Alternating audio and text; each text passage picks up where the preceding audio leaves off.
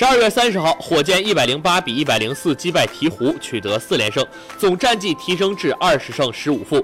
哈登今年生涯三分命中数来到一千七百九十三个，超越刘易斯的一千七百八十七个，排名历史第十五位。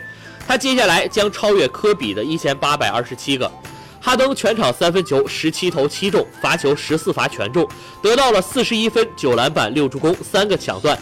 哈登作为超级巨星，现在进入了最巅峰的时刻，对手很难防住他。无论是他的后撤步三分，还是造犯规的能力，都显得独树一帜，成为了他个人最明显的标签。在今天对阵鹈鹕的比赛中，哈登首节比赛就得到十七分，帮助火箭首节三十比二十领先十分，早早的奠定了比赛的基调。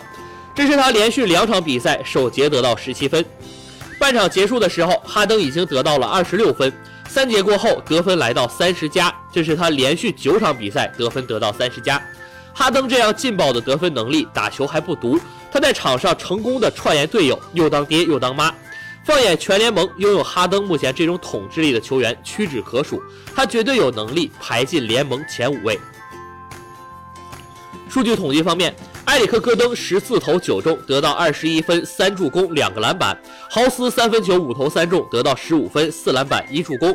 里弗斯十二投四中，得到十分、七篮板、三助攻。鹈鹕这边，安东尼·戴维斯十三投六中，得到二十二分、十一个篮板、三次抢断。兰德尔得到二十三分、十一篮板、四助攻。